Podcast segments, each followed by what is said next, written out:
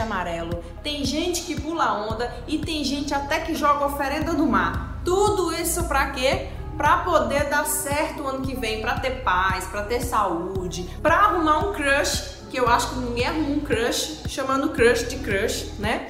E também, principalmente, para ter dinheiro no bolso. Mas se você quiser ter dinheiro em 2020 e realizar os teus sonhos, tu não vai precisar pular onda, não vai precisar vestir amarelo, não vai precisar colocar calcinha amarela. Você só precisa fazer essas quatro coisas que eu vou te dizer hoje, que as duas últimas são as principais. Se você não fizer as duas últimas que eu vou te falar agora, não vai adiantar de nada tu fazer um planejamento para 2020.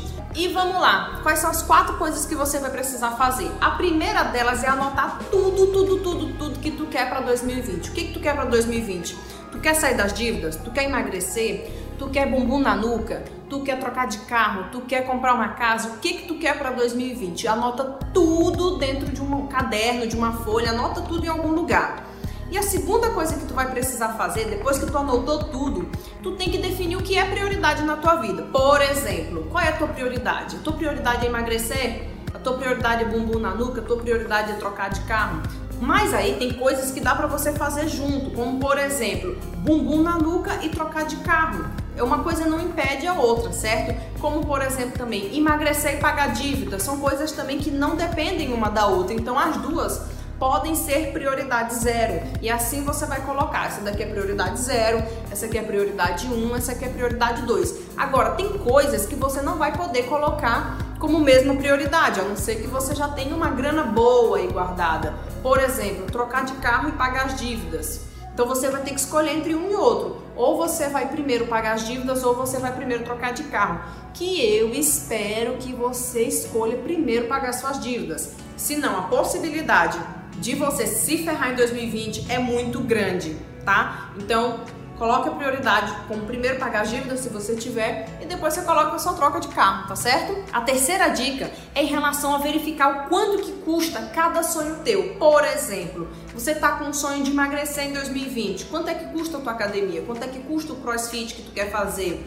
Quanto é que custa o nutricionista? Quanto é que custa um personal se você tiver condições de pagar um personal? Quanto é que custa o carro que você está afim de comprar? Quanto de dinheiro você vai precisar ter ali parcelado? Quanto que você vai precisar ter que guardar ali para poder realizar a compra desse carro? Aí tem um outro detalhe também, quanto custa as tuas dívidas?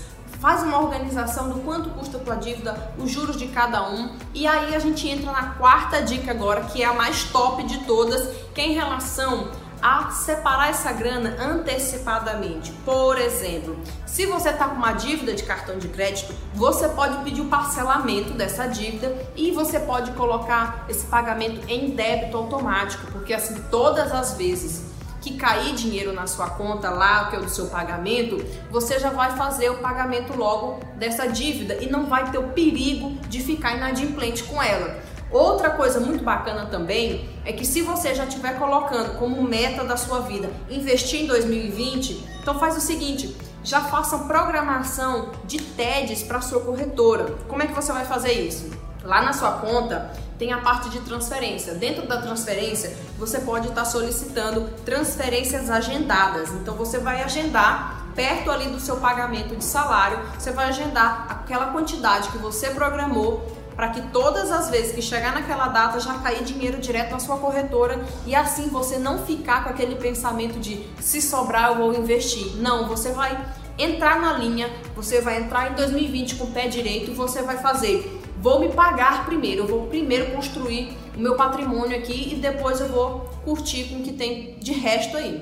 E aí depois que eu já me paguei, que eu já investi, que eu já construí o meu futuro, é que eu vou fazer o meu planejamento aqui de bebida, de baladinha aqui desse mês, beleza?